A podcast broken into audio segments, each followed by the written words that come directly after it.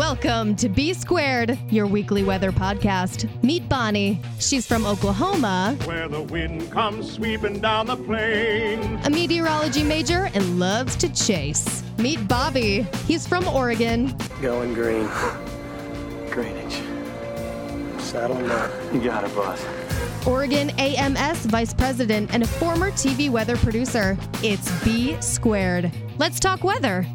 Welcome into B Squared, your weekly weather podcast. I am Bobby in Oregon. And I'm Bonnie in Oklahoma. Bonnie, it's been a- another busy week, and we're not surprised. We talked about it last weekend, but man, chase season is officially off and running, and uh, we're just going to jump into it. Wednesday was another big day. Uh, I won't say it was a, an outbreak, but it's pretty close. If we're going to call the previous Wednesday an outbreak, we might as well, I guess, call this one an outbreak. So, uh, another high end event, another day of long track tornadoes, another day of impressive meteorology, another day of impressive TV coverage and media coverage from James Spann. And we'll get into his personal connection to it because it's downright scary.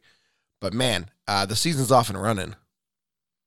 Yes. I mean, to have three pretty major events in what, like a 10 day span in the same general area of the country, that is just, just crazy. And I don't know, it just kept, you know, it just kept coming, kept coming. So yeah, I mean, Thursday's event was crazy and I watched that coverage all day long. And I can't, I just, I couldn't believe what I was seeing with my eyes. And you're right. Yeah, James Spann did uh, get impacted, like you said, and that's even scarier. So let's jump in it. You're right. I said Wednesday, but meant Thursday. Thursday, 33 reports of confirmed tornadoes. Unfortunately, Bonnie, 10 fatalities is the preliminary number. There could be more. I know uh, a couple of the storms had significant injuries to people, but the highest rated, according to the National Weather Service, and again, it's still pretty early in the in the preliminary investigations of these storms, but an EF3 uh, that hit Shelby County. It started in Bibb County, Alabama. Uh, 10 fatalities uh, attributed to two different storms. It's 10 too many, and unfortunately, uh, we lost life. And that's not what we ever want to have when we have uh, severe weather outbreaks. Yeah, definitely that's worst case scenario. And I mean, part of the issue was these tornadoes were rain wrapped. Um, another part was, like we talked about last week, is just visibility due to the terrain of Alabama with hills and trees and forests and stuff like that. So it's not easy to get the best visual. So it's hard to tell exactly what street it's going over. So that's, you know, makes it a little bit more difficult and a little bit more dangerous. But some of the pictures that did come out of it, um, of some of these tornadoes, wow. I'm telling you, May 3rd, 99 flashbacks, May 2013 flashbacks here. Like it looked just like those big wedges on the ground. And that was just terrifying video and picture to see. Right. And again, long track tornadoes was something that, you know, Storm Prediction Center had said were very possible. Uh, the individual forecast discussions from the different National Weather Service offices again mentioned that, and we saw it come to fruition. Again, tornado on the ground for around 111, 115 miles. Yes, it wasn't consistent, but it was pretty close. And we saw that with the tornado that one of the tornadoes that did have the fatalities. This thing was on the ground for hours. It put down, you know, multiple warnings on a on a clear track from basically central Alabama to the northwest part of Georgia. And we saw that with multiple storms throughout the day 50 mile track, 60 mile track, 70 mile track. So, uh, long term, long track tornadoes are not something to be messed with. And we get these with the discrete supercells, and these things just, you know, exist in this prime location. The atmosphere is perfectly conditioned for it, and nothing to the south of it, nothing to prohibit inflow. And these things just go and go and go. Yeah, and there was a little bit of afternoon clearing that day too, which also helped add some more fuel to that. And I think at one point during the day, um, they extended the outlook of the high risk further east and stuff. Um, I I can't remember exactly what happened, but they they like changed the outlook in the middle of the day again and extended the high risk. And so you know that doesn't happen very often, and so that was a little bit crazy. And I mean, it was just a crazy day, and I I think it was crazier than last week's event both were still very scary situations. But yeah, Thursday was just. I mean, it just felt like they were hopping all over Alabama trying to cover all these storms that had warnings on them at one time. No, I, I'm I'm completely you know in agreement with you there. And you know, we mentioned James Spann.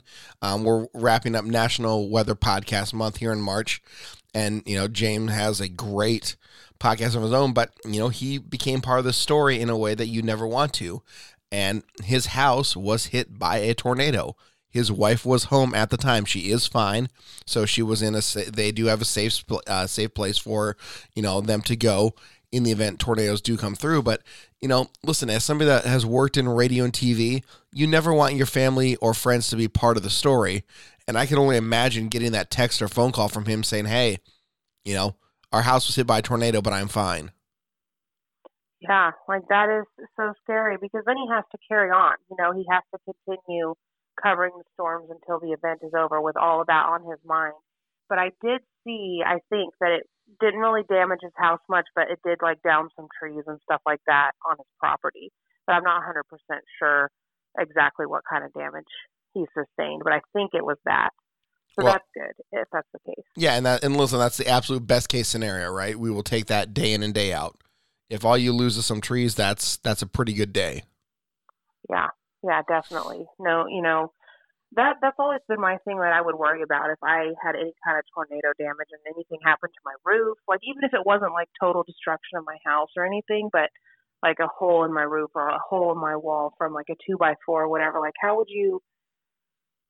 Like, cause you could still live in your house while it's getting repaired, but like you've got a hole in your house, you know. So I just, ugh, I don't know what I would do. Right, and you know, unfortunately, that threat continues today. Yesterday, of course, we saw it again over portions of the south and into the you know deep southern plains. But Bonnie, there's an enhanced risk for severe thunderstorms today on the East Coast. Basically, everyone from Maine through Florida is under the general thunderstorm risk, and then obviously it goes into marginal as you move down to places like New York City, um, through the entire state of New Jersey. Then you get into the slight risk. And then the enhanced risk is an area that's south of Washington, D.C., uh, basically along the Virginia North Carolina border up into the Chesapeake Bay. And we're already seeing storms form today, and they're quite strong. We're seeing, you know, several thunderstorms producing uh, gusts into the 70 mile an hour range. I know people are complaining that if the wind is really strong, it's going to blow all the cherry blossoms off of the trees in Washington D.C. and they're just about to their peak season when they bloom. So people are now, con- you know, complaining that oh my gosh, this weather's going to ruin all the cherry trees. Well, sorry. You know. Yeah, I mean, yeah, I know that blows, but you know, I, I'd rather it ruin the cherry blossoms than people's homes or lives. So right, and, I, am with you. And again, so the area, the the cities are in the enhanced risk today: Norfolk, Virginia, Chesapeake, Virginia, Richmond, Newport News, and Hampton. Uh, Washington D.C. is in the slight risk, along with Baltimore and Virginia Beach, Raleigh, North Carolina, and then the marginal New York City, like we said, Philadelphia, Newark, New Jersey, uh, and then Yonkers, New York. So, uh, just a heads up on the East Coast. Out here on the West Coast, uh, we're in the very, very defining line of just general thunderstorms. We'll talk about my forecast coming up in a minute, but there is a very, very slight chance that we could, and I don't, I'm not in the slight risk, but a slight actual physical chance of seeing the thunderstorm today. Uh, we have a pretty vigorous cold front that's going to get ready to blast through parts of the Pacific Northwest here in the next couple hours. And for a spring storm, this thing is quite potent. So we're expecting winds today um, out on the coastline, you know, 50, 60 miles an hour. We might see gusts in the Willamette Valley where I live, anywhere between 30 and 50. So fingers crossed, might get a rumble of thunder, could see a lightning strike or two, which I would be totally cool with, but uh, we will see. Unfortunately, nothing else really happening thunderstorm wise, just to kind of bookend the country, West Coast, East Coast. Yeah, I mean, same here. Nothing's happening here. It's been windy the last few days. It'll be windy a lot this week. So, you know, like the intro says, where the wind comes sweeping down the plain, I'm living it every day. that is fantastic. That is fantastic. So, uh, you know, again, we look back, as you said, three high end events so far. We're, you know, into calendar spring now a week. We're into meteorological spring, uh, 28 days when we're taping this on Sunday, March 28th. Uh, everything is looking real prime. And I know that you are itching to get out chasing in Oklahoma. Uh, you have asked the question along with a lot of other people what does this bode for the plains in terms of severe weather?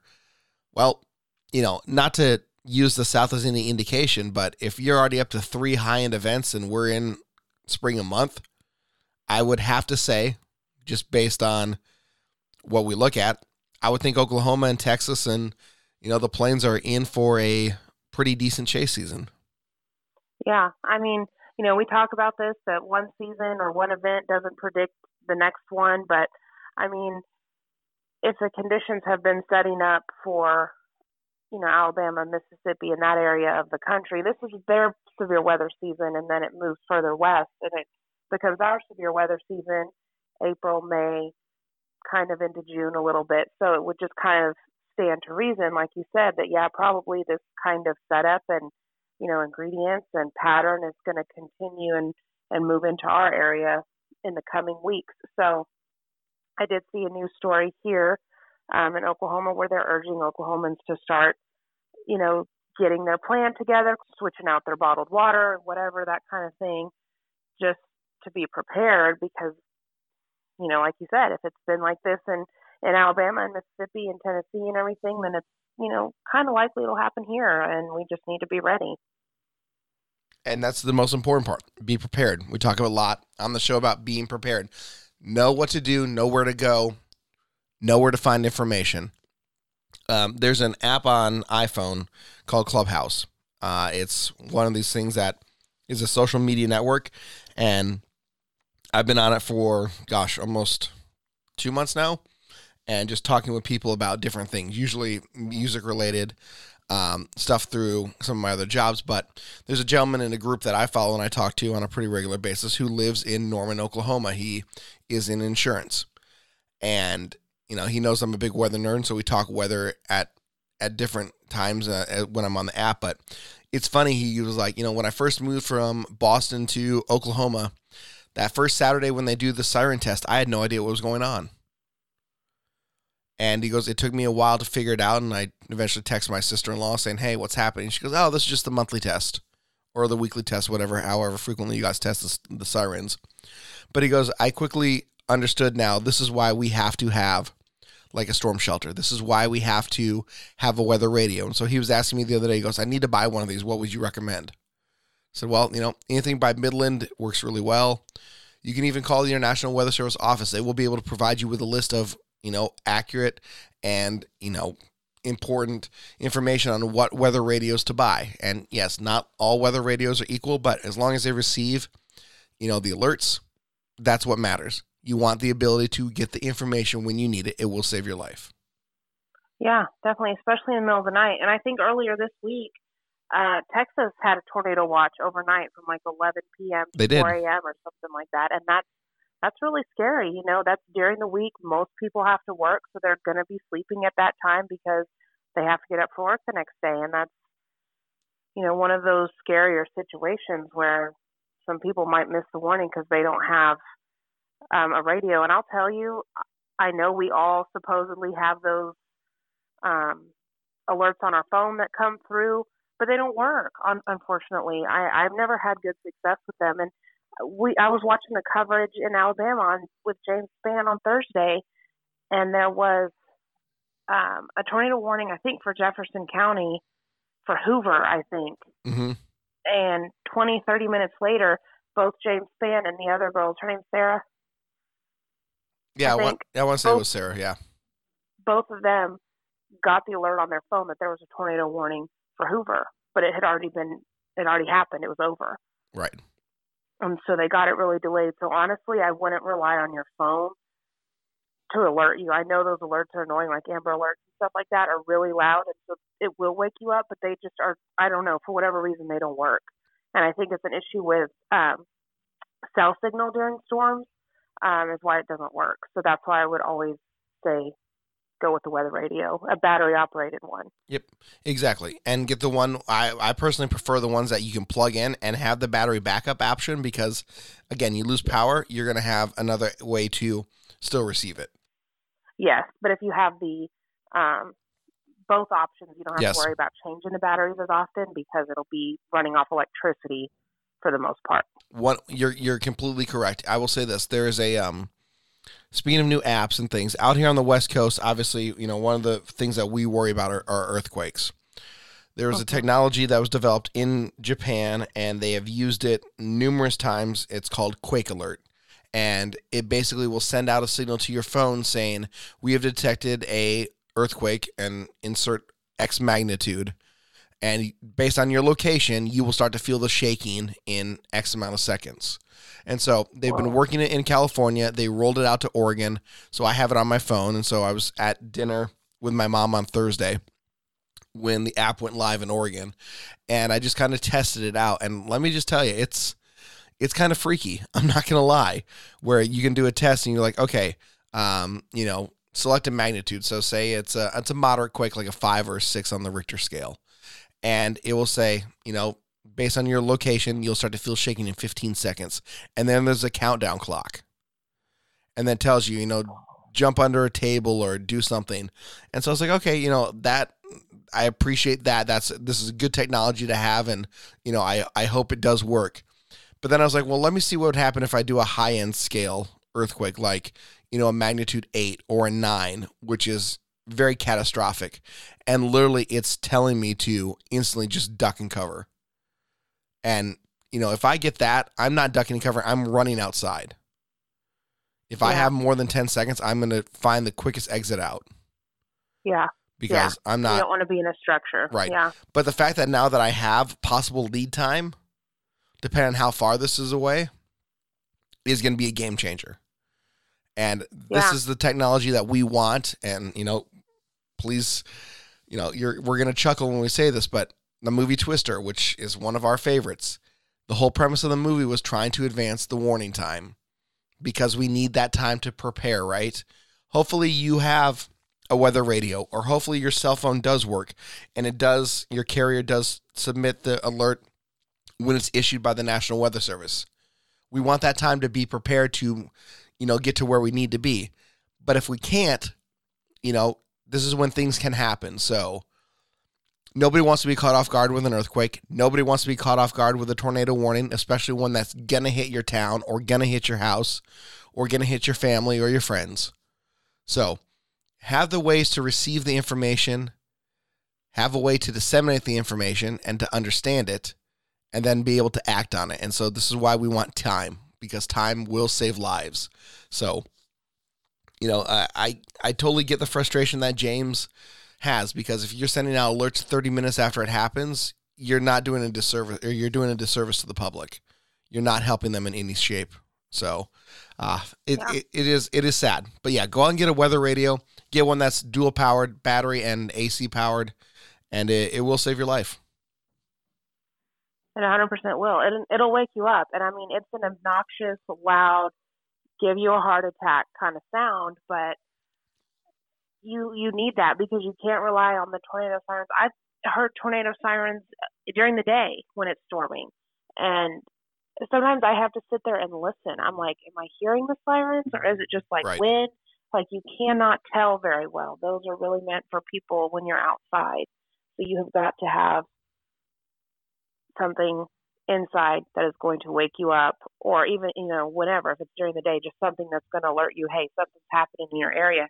The other reason to have those, those radios is because a lot of times we're all watching streaming services now Yep. netflix hulu whatever and they don't have break-in coverage for your area if something's happening. So your weather radio will also alert you during daylight hours when you're just you know minding your own business. So a lot of perks to having a weather radio if you guys do want information on where to get a weather radio or want to find out about different things, um, you know, you and I are a member of the Weather Ready Nation Ambassador Program through NOAA and the National Weather Service. And, you know, they do provide information on where to get a weather radio. So uh, I'll pull up the link right now. Uh, do, do, do, do. Real time podcasting. That's great, isn't it? Yeah. Hey that's just It's B squared, your people weekly getting weather to be- podcast. Absolutely. yeah yeah Absolutely. you're along for the ride So, uh, right here. All right. So, National Weather Service has a page. If you just go to weather.gov slash media slash PAH, which I believe is Paducah, Kentucky, Skywarn slash NOAA Weather Radio brochure.pdf. I will tweet this out on the link. And again, it is from the Paducah um, uh, National Weather Service, but they have some good information about where and what to look for. So uh, we'll tweet that out, but they have information on what to buy, and it will give the rundown of, you know, here are all the frequencies that they use and how the weather radio works. And again, it is worth it. It is just absolutely worth it. Please make sure you guys go out and get one if you do not have one. If you live in an area that is prone to severe weather, and frankly, all parts of the United States are, you should have access to a weather radio. You can even just even go on Amazon or Home Depot. A lot of places sell it. So because they understand what is important. So make sure you and do some that. of them only have them in stock seasonally. Like I tried to go to Best Buy and they didn't have them in yet, but they're like they're coming for the spring, right. you know, season coming up. So that's another issue. So online might be better, but you're right. Like Home Depot and stuff, they sell them as well. Yep. Um, so we all need to have one. Yep, just do a simple Google search, you know, weather radio. You'll be able to buy one online real quick. Um, like I said, or like Bonnie just said, a lot of retailers have them. I know Walmart carries them. I know Lowe's and Home Depot carry them. They, it's, it's just one of the things you have to have. So Yeah. let's do it. And really, even I would say it's more important for areas that don't get it as often or it's not their typical, you know, weather that they get because they're not on alert for it. Here in Oklahoma, we're like, okay, here we go. Spring's coming. Let's start gearing Right. up. Most Oklahomans are like in that mindset that they know at any time there could be a risk for severe weather. So we're already kind of on alert for that in a way, if that makes sense. Whereas other parts of the country who don't get it as often, you know, might really not be paying any kind of attention. So a lot of different scenarios where a weather radio would be beneficial. Yep, you got to have one. You just have to have access to it. Uh, and again, they wake you up, but it is definitely worth the price of investment. For less than you know fifty dollars, you can have a thing that will save your life. And we hope it never comes to that. But I'd much rather be prepared than not. And listen, you're right. Tornadoes hit at night. We've seen that again recently, as a few days ago. The tornado that went through the south side of Atlanta went through at night, did a lot of damage. That's scary. You can't see those things at night unless it's you No matter where you are. Yeah, exactly. And it doesn't matter. It does not matter. It could be a metro area or it could be out in the middle of the plains. Unless this thing is incredibly illuminated by very frequent lightning, you're not going to see it. And unfortunately, like you mentioned earlier, a lot of the storms that we saw on Thursday and Saturday were rain wrapped, which means radar indicates tornado. We see the debris ball signature. We see the velocity scans of the inbounds and outbounds really close together. But if this thing is rain wrapped, you're not going to see it until it's on top of you. Yeah. And that is incredibly scary. Yes, and I mean, we've been tweeting out pictures of what the wind can do. I mean, there was a, I think it was a two by ten Yep. piece of wood that went through completely through a brick wall. Yep. Um, we saw that little piece of wood that was in the middle of like a some kind of metal or I don't know if it was fiberglass, some kind of telephone pole. It was just sliced through it and stuck in the middle of it. So I mean, if the wind can put wood through a wall or a metal pole, imagine what it can do to a human body. So Right. that's why you want to be prepared and have a way to get warning. Yep, we see the pictures every year. Straw through bricks, thro- uh, Mhm. straw into metal siding. Um, pictures of cars picked and tossed, you know, hundreds of feet away. Mobile homes moved completely off of their foundation, which again, it doesn't take a lot, but impressive nonetheless. Uh, we saw a video of houses, you know, this week on Thursday in a couple of the neighborhoods uh, around uh, south of Birmingham where you know, a house completely destroyed and then the house next door completely fine. Tornadoes are, you know, discrete things. These things, you know, are powerful and they hit one house and, you know, magically a house next door survives. But, you know, it could be the fact that in the main area of rotation was directly on top of that house or there was maybe a satellite tornado around the parent circulation. We don't know. But anytime that you see a tree completely stripped of all of its bark, That's pretty intense. It takes a lot of force Yeah. to do that. Or a telephone pole snapped completely Yep. off at the base, like just like a little toothpick. You know, I mean, tornadoes are very powerful, and like you said, we can't like we cannot get inside of one, so we don't know what's happening in the middle of a tornado while it's going through a neighborhood. So we don't know why one house gets more damage than the one next to it, and that's why you just have to be safe and not be sorry. One hundred percent. One hundred percent. Well, we look forward now to what we have coming down the pipe, and like we said, we're looking at areas today along the East Coast, which do have, uh, you know, they're in the enhanced risk. So we're gonna like, okay, we'll we'll watch through this. But day two, no no thunderstorms or forecast anywhere in the country, so that's pretty nice. We'll take that. Day Yeah, three, we all need a little break. Day three, uh, portions of Texas, extreme south uh, east Oklahoma, areas of Louisiana and Arkansas, into portions of Mississippi, Tennessee, and Alabama are into a marginal risk for day three. And then we look forward to days four through eight. Uh, nothing really looking likely. So we'll see. Yeah, and I mean, there's talks. Things are looking interesting. You know, a couple of weeks into Right. April. Of course, that's too far away to really, you know, start freaking out about anything. But you know, just patterns to start watching. But um, this downtime is the time to get prepared. But um, yeah, right now after today, everything's a little bit quiet, and that'll be nice. We will take it. The latest, you know, mesoscale discussion that the uh, uh, Storm Prediction Center has put out says damaging winds and a tornado or two are possible this afternoon in the area of enhanced risk. And we're just looking at temperatures and dew points right now are into the 70s. Ooh. The atmosphere is primed, but there's going to be a lack of, you know, turning with height. So if you do get a discrete supercell that might be able to spin up a little bit, you could get a tornado. But the main threat today along the East Coast seaboard is definitely going to be wind. Yeah. And I mean, we've seen it. Straight line winds can do pretty serious damage just like a tornado. So, um, just because tornadoes aren't as prevalent today as other days doesn't mean you should let your guard down. One hundred percent. All right, what do you guys have coming up in Oklahoma? Uh, pretty nice week. Um, pretty good temperatures, partly cloudy um, throughout the week. Temperatures in the 60s, uh, close to 70.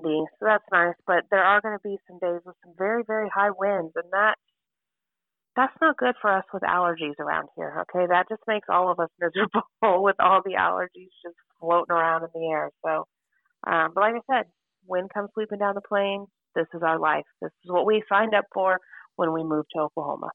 Love it, absolutely love it. Uh, out here in the Pacific Northwest, we like I said, we have a vigorous cold front coming in today. Slight chance of a thunderstorm or two. Uh, I'm not going to completely rule it out. It was 65 and sunny yesterday. It was the warmest day that we've had all year, and it was beautiful, absolutely glorious. Uh, and then we crash hard into today. Temperature will top out at 54. We've already hit our high for the day, so we'll wait for this cold front to blast through. Snow level tonight will drop down to about a thousand feet. So the top of the hills around town might see a dusting. Yes, we're talking about low elevation snow, March 28th, 2021, in the Northwest. I'm not surprised. Uh, lots of mountain snow going to keep piling up, which is great news. We need to keep building that snowpack. Hopefully, help with a drought if we have one, which right now looks unlikely. So, knock on wood, that continues. But once the showers move through, then we uh, start to actually clear out. Tuesday looks beautiful. We're going to get up to 65 again on Wednesday before uh, temperatures kind of eh, they cool off a little bit. Might get a chance of showers as we get toward the weekend, but yeah, I love the fact that we are still talking about snow in some areas. I was just going to say that. I was like, really? We're still talking about snow. We're talking about EF3 tornadoes, you know, going through central Right. Alabama, but then we're also still talking about snow in Oregon. Yes, we are. Yes, we are. And again, you know, Denver. Not not to go back and rehash this week, but Denver had another snow event this week. So, again, Oh, It- wow. Poor Denver totally got overshadowed with. oh, I know. Well, this is what happens when it's not a major major blizzard or a bomb cyclone or anything. I will take the tornado coverage all day, every day over Denver snow. Hundred percent, hundred percent. And something we didn't really mention though, but me and you were talking on Thursday a lot and like sending, you know, RadarScope gifts back and forth and stuff. But there was some very impressive um, images on radar Yes, there were from were. a few of those storms in Alabama. So um, some really good debris signatures that were just unreal. So I mean, it, some very devastating things happened in Alabama for sure, just based on radar, without any pictures from real life. Just the radar itself painted that picture. So um, it was intense for sure. It was very intense. And again, if you want to go back and look at some of these images, we did tweet them out on our Twitter page at Weather Podcast. You can see some of these textbook debris signatures, velocity scans. Um, the one discrete supercell from Texas yesterday was absolutely beautiful. If you want to Mhm. see what a radar scan looks of an actual mesocyclone, of a discrete supercell that is putting down a tornado, check it out because this thing was as textbook as you get. Yep, it looked perfect, like someone sat down and hand drew it. Right. Which is which is always a, a good thing. We want we, if we're gonna get discrete supercells in the middle of nowhere, we want them to look pretty. Yeah. Well, and when they look perfect in textbook, then you know what it is, and there's no doubt. You know what I Exactly. mean? How some storms look kind of messy and convoluted, and you're like, I think there's something happening here, but it's just kind of like blobby on the radar. But then when you get those ones that are like textbook, it's, there's no doubt this is a tornado on the ground right here. Yep, Be it is. prepared. It is good. I'd much rather have the textbook signature than you know those little spin up storms in the in the quasi line that's coming through where you have to, you know, be looking at the velocity scan 100% to make sure that you actually do have rotation in there. Because that stuff, you know, to me, listen, I, I'd rather take a discrete supercell that's putting down a, a tornado that's, you know, large, a large wedge tornado, an EF5 if it were to hit something, versus one of these little storms that pop up in these straight line events, Mhm. because that to me is more scary than a, a discrete supercell. Oh yes, it is. And I mean, we've had a lot of events like that where one comes out of um, out of a line like that that you don't expect to see, and you don't have a lot of lead time because the radar's not really showing you what's going on very well. And then yeah, you. I mean, we had one. I think it was last year that went through El Reno and hit a hotel, and I Yep. think it killed three or four people. Yep, I remember you and I were watching the coverage of that. And, you know, it just, again, it pops up out of nowhere. It's there for two, three minutes, enough time that maybe the radar doesn't see the complete scan and it's gone. And you just don't know. the know. crazy thing is, in that little area right there of El Reno, there wasn't much else around that hotel. Right. So that was just, you know, just bad luck, awful timing because it just put it down right on top of a building that had people in it. So, yeah, Just, it's sometimes the luck of the draw and it's not, not like we want. But uh, it was really beautiful yesterday. I was happy to have sunshine. It felt nice. Temperature was warm. Uh, the sun felt good on the face, but uh, we come crashing back to reality of spring in the northwest, where temperatures today are going to top out. Like I said, we've already hit our high about 54, and it's dropping like a rock. And for the first time ever, I'm actually seeing on the National Weather Service a seven day forecast. There's a little arrow pointing with the temperature down. That's very interesting. I've never seen that. can y'all make up your mind? Y'all trying to have good weather or not good weather? Like, figure it out. Well, it's the Northwest. And I know this is the same for everywhere. If you don't like the weather here, wait five minutes, it will change. Literally, Yeah. it will. Y'all kind of like a yo-yo right now, like up and down, up and down. That's what we do. I will say this, and I did tweet you the picture. I won't. I won't tweet it out, but or I did text you the picture. The infographics they have on the front page of the National Weather Service Portland office. It you know it dictates a cold front and it pictures it you know where it's going to be at one o'clock, four o'clock, seven o'clock. I've had a recurring dream where I've been able to see the beam of a NEXRAD radar, like you know circling around the sky. It's the years of working in TV and watching way too much Weather Channel but I've had the recurring dream that I can see that. I really want to see the blue cold front come through, or I want to see the red warm front.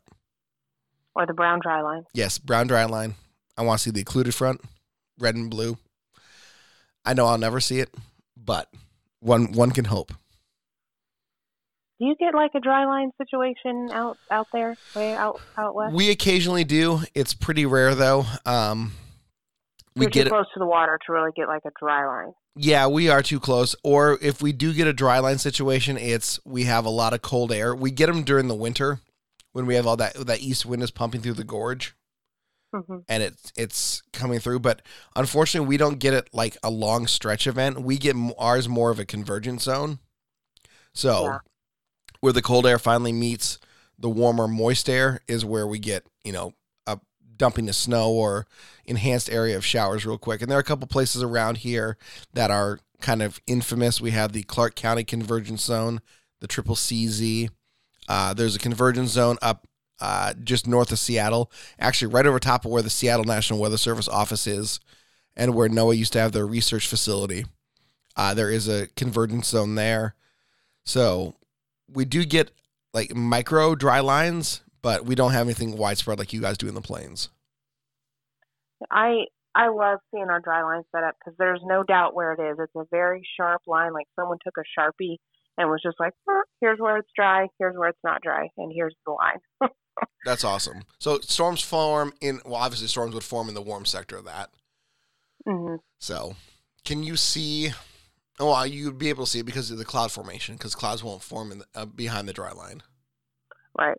That's pretty awesome. I do, I do want to see that. I think that'd be really cool to see in person. One of my favorite things is to see dry lines or cold fronts or whatever Yes. on the surface station plot map yes. where all the um, mesonet sites are, and you can see where the wind direction is changing, and you can see the line where dew point temperatures are changing, and that kind of thing. And it's it's cool because none of that. There's no colors. There's no nothing. It's just this like big mess of just dots and numbers and um what is the thing called? Wind barbs you know what i mean? So you can't it just it doesn't look like anything. It looks like a bunch of chicken scratch. So it's really cool to be able to one read it but also just be able to pick out like oh there it is. There's cold front. Oh there it is. There's dry line and you can i like it i'm a dork That is cool. I, and I know you and I have talked about on the show a lot. You know, one of the cool things of actually getting to see is, you know, like a gust front or an actual cold front coming through that does have a shelf cloud or does have, you know, an area of, you know, changing weather. I've seen, gosh, an Arctic front twice, and I've seen a true cold front that didn't have any real moisture associated with it, but was moving fast enough that it like created a couple like tiny snowflakes and that was pretty cool to see. There was no severe weather, but one of my favorite memories I was when I interned at the ABC affiliate here in town. It was a summer afternoon. We had uh, a cold front coming through. It was extremely tiny. Uh, it was pretty weak by the time it actually made it through, but it had this area of about 12 miles wide of rain. And we just watched it on radar come right off the coast, move right over the coast range through the metro area. It was sunny before, rained for about half an hour, and sunny immediately right after. But it was the coolest thing to see on radar. It was cool to see in person.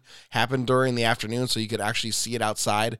And you could, like we said, you could look at one of the sky cameras and you could see a picture of blue sky in front, blue sky behind, and then rain behind, rain in the middle. that is crazy like and that's just so cool when something is so it- when the contrast in the Right. atmosphere is so sharp that it does that and it does actually form the line above your head that Yeah. you would see on a weather map on TV. That's just awesome. I love it. It was really cool. It was really cool. But one of my favorite memories. But yeah, I'm I'm really itching to get out there, see a, a real nice shelf cloud, see a gust front, see the whole nine. I'm I'm I'm ready. I'm ready for some good severe weather.